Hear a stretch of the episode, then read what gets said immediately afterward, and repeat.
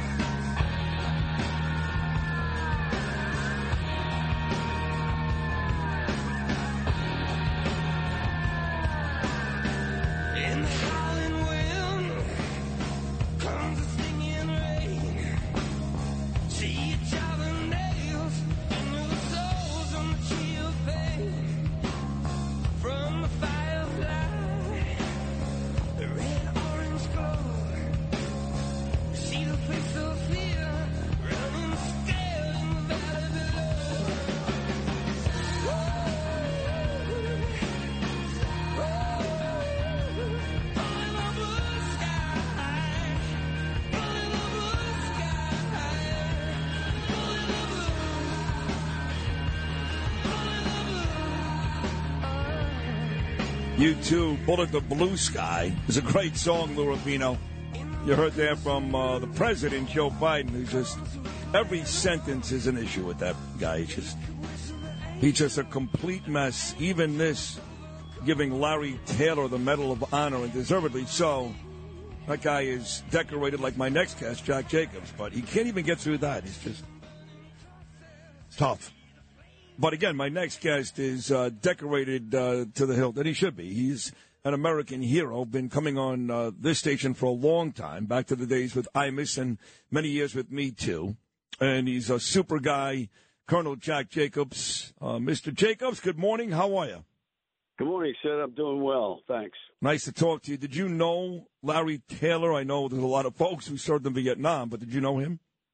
No, uh, never met him, and unfortunately didn't get a chance to go to the ceremony either. Was uh, tied up. They usually invite uh, Medal of Honor recipients to go, and they keep a row or two uh, separate for the uh, recipients who want to go. Uh, want to go, and, there's a number of them who that lives around uh, D.C. area who typically attend these ceremonies, but I couldn't. I couldn't be there.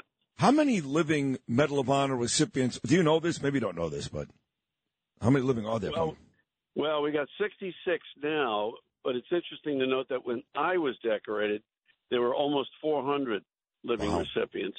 wow. Uh, it, it tells you what, ha- and we had there was still a living recipient from the Boxer Rebellion when I was decorated. Like, seriously, wow. a guy, a, a guy named Bill Seach, who had conducted a bayonet charge against the Citadel at Beijing in 1900 during the Boxer Rebellion. He was still alive, and of course, uh, all those guys, all the war, World War II guys, Yeah. are, are, all gone now. They're all gone. And um, what year did you get your Medal of Honor? What year was that? Uh, my action was in 1968, and the uh, ceremony was in 69, about 18 months after the action. The greatest year in the history of New York. Jets, Mets, Knicks, I mean the Rangers, excuse me, the Knicks. The uh, Woodstock man walked on the moon. What a great year! Uh, and and now of the 66 that are still alive, I guess this may be a stupid assumption. But I'm going to assume most are Vietnam vets. Yes.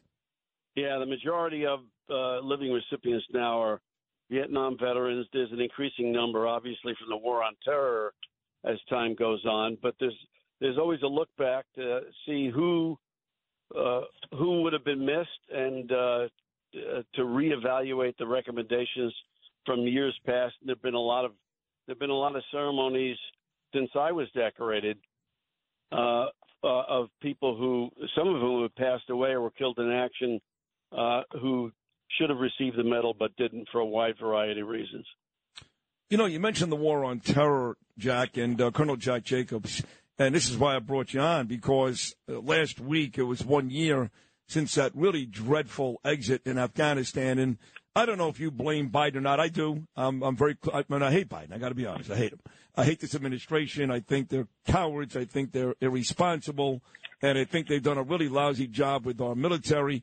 And uh, they are the sole reason why 13 brave American souls are dead. And to see Joe Biden check his watch, like the movie Klute with Jane Fonda when he was at the uh, you know the memorial service for these people, really made me nauseous. But let me ask you what you think the uh, the exit from Afghanistan a year later. What are your thoughts on all that?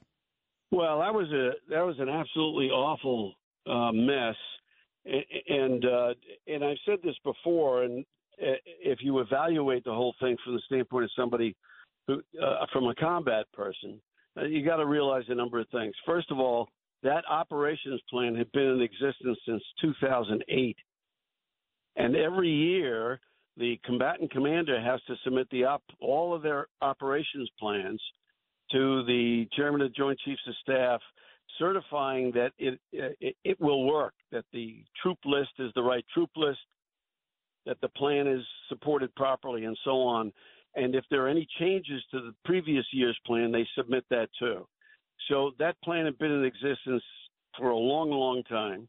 Um, all the general officers in the, all the services had been in and out of Afghanistan for a decade. They knew exactly how many people it took to secure the embassy, the route from the embassy to the airfield, uh, to secure the airfield. It's interesting to note that the, we gave up Bagram Air Base, which was a much better place from which to evacuate. We had already given it up, thereby putting all of our forces at risk. The first thing that happened when the when the ground component commander got there for the evacuation, the first thing he had to do was commit the reserve. Uh, that indicates to everybody that the troop list was insufficient in the wrong troop list. Uh, there's the, the rest of it.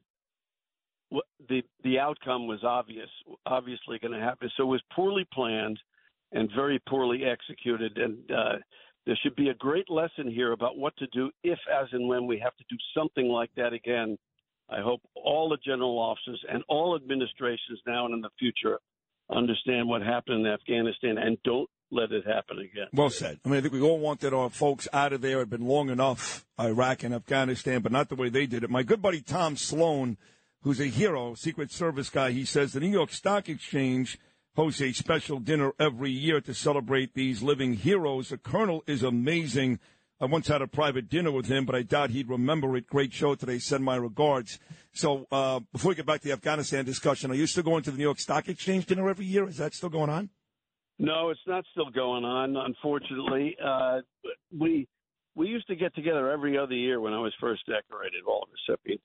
Now we get together every year. It's in a different city each each year. It's in New Orleans this this New year. We don't we don't yeah uh, not bad, but we don't get together.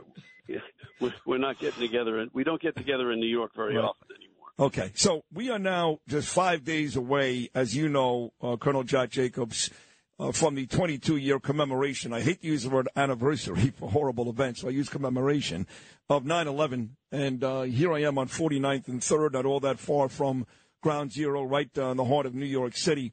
And I was talking uh, this week alone to Rudy Giuliani and a bunch of folks, and Uh, certain days it feels like 100 years ago, and certain days it feels like yesterday, but there seems to be a large consensus that it ain't over. That after this Afghanistan exit, that ISIS and, and uh, you know, the Taliban and, and Al Qaeda and all these groups are actually resurfacing again and gaining strength again. Peter King went to Washington, D.C. about a month and a half ago and said, hey, that should be one of our number one concerns. You agree with that, or you think it's in the past? No, it, it, things like that are never in the past. Uh, who was it? George Santayana, who wrote "Those who ignore history are doomed to repeat it." Uh, we have to be forever vigilant, and just because we think it's over doesn't mean that it's over. Uh, we need to redouble our efforts to keep our intelligence up to speed, and we pay attention to not only threats that exist now, but potential threats. We're better at it now than we used to be, but we're never going to be perfect. We have to make sure that we keep our keep our ear to the ground and our eyes forward so that we don't make the same mistakes again. It was a big intelligence failure, and it shouldn't happen again. With crime running rampant in New York, you need to keep yourself and your family safe. Obtaining your concealed carry firearm licenses can be difficult and time consuming. That's where myfirstpistol.com comes in. They'll help you secure your concealed carry license. If you're looking for a pistol, premise, rifle, or shotgun license, call 347-559-7052. 347-559-7052. You must have a valid firearm license issued by the NYPD to purchase, possess, or shoot a handgun or pistol in NYC.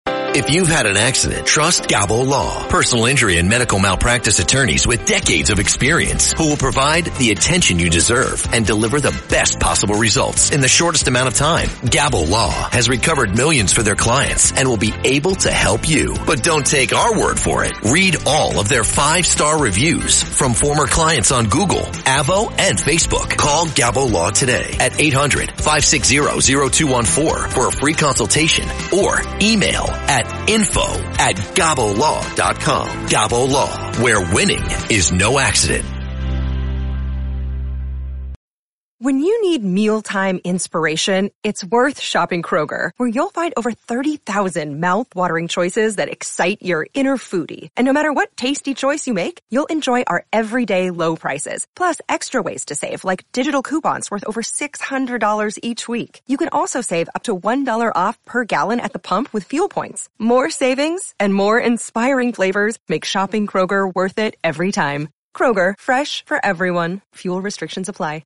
If you had an accident, trust Gabo Law, personal injury and medical malpractice attorneys with decades of experience who will provide the attention you deserve and deliver the best possible results in the shortest amount of time. Gabo Law has recovered millions for their clients and they will be able to help you. But don't take our word for it. Read their five-star reviews from former clients on Google, Avvo, and Facebook. Call Gabo Law today, 800-560-0214 for a free consultation or email them at info at gabolaw.com. That's G-A-B-O law.com. Gabo Law, where winning is no accident. Are you surprised? I asked this of Gordon Chang yesterday, and, and he said yes, and, and I'm also surprised.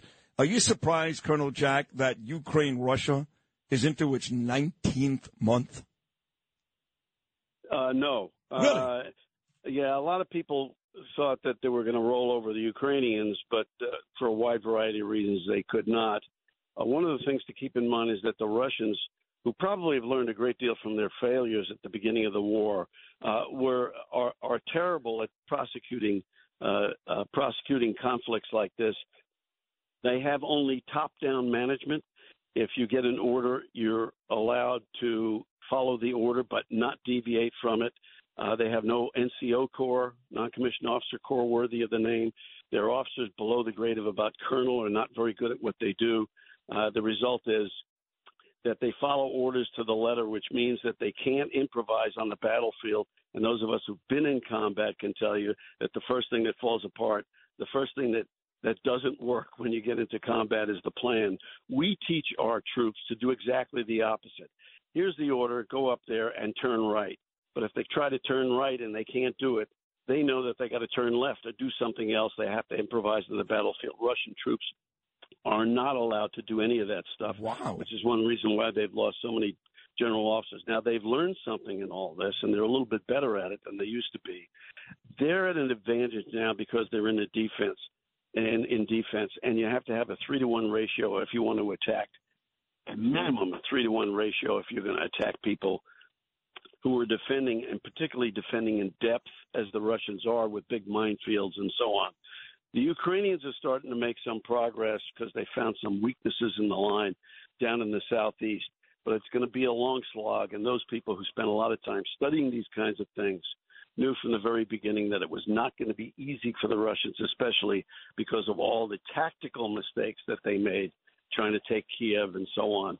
So, no, it's not a surprise to professional soldiers that the Russians didn't do well, but they, they, they may be crazy, but they're not stupid, and they've probably learned from their mistakes. So interesting with uh, football season starting. I'm a big Giant fan, Colonel Jack. The Cowboys on Sunday, Jets and Bills on Monday. That basically you said to me, the Russian army can't audible. They can't do what. They can't, they- that's, a, that's a great analogy. They can't.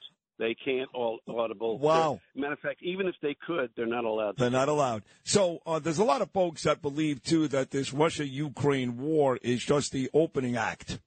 And I hate saying that because so many people have died. I don't want to minimize what, what's happened here, but it's just the opening act for China versus. Could be us. Could be anybody. Your thoughts?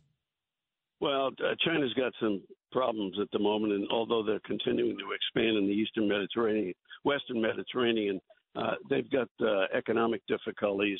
Uh, Xi's power, uh, he's got a firm grip on power, but we don't know how long that's going to last, especially if their economic problems continue. Uh, the Chinese are inextricably intertwined with the North Koreans, who are giving their technology away to the Russians uh, in exchange for a wide variety of things that the Russians uh, that, that that the North Koreans need. So uh, these are uh, these are problem times across the board for uh, for American interests and allied interests, and we have to do a much better job of solidifying our support among allies and erstwhile allies. Sid. So without telling me who you're going to vote for in 2024, it doesn't matter. But this is a, a question that needs to be asked because you just laid out a map of what's going on around the world, and it's pretty scary. If Donald Trump had won, if, I know it's hypothetical, if Donald Trump had won again in 2020, would we be seeing half, if any, of these conflicts we see today? Oh, I I think American politics don't have very much of an impact on what our principal adversaries do. Oh, And- okay. Then, then, then let me stop you. Then, then you explain to me. and you explain to me how when Obama's president, they go into Crimea. Trump is there for four years. I guess he got lucky. Nothing happened.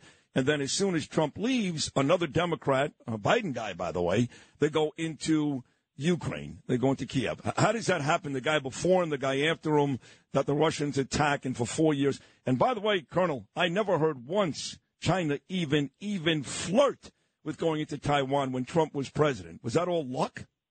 Well, uh, coincidence is not causation. A lot of things happen at the same time, and they just happen to be coincidences uh, and vagaries of international politics. As a general rule, I don't like to talk about politicians because it just encourages these people on both sides of the aisle. So, uh, but the fact of the matter is that the likelihood of China uh, making an advance on Taiwan is extremely low uh, for a wide variety of reasons. And the most significant of them is that the Chinese perceive that time is on their side and that eventually they won't have to they won't have to invade Taiwan. The Taiwanese will ask to become part of China. There are very few people still alive who remember 1949.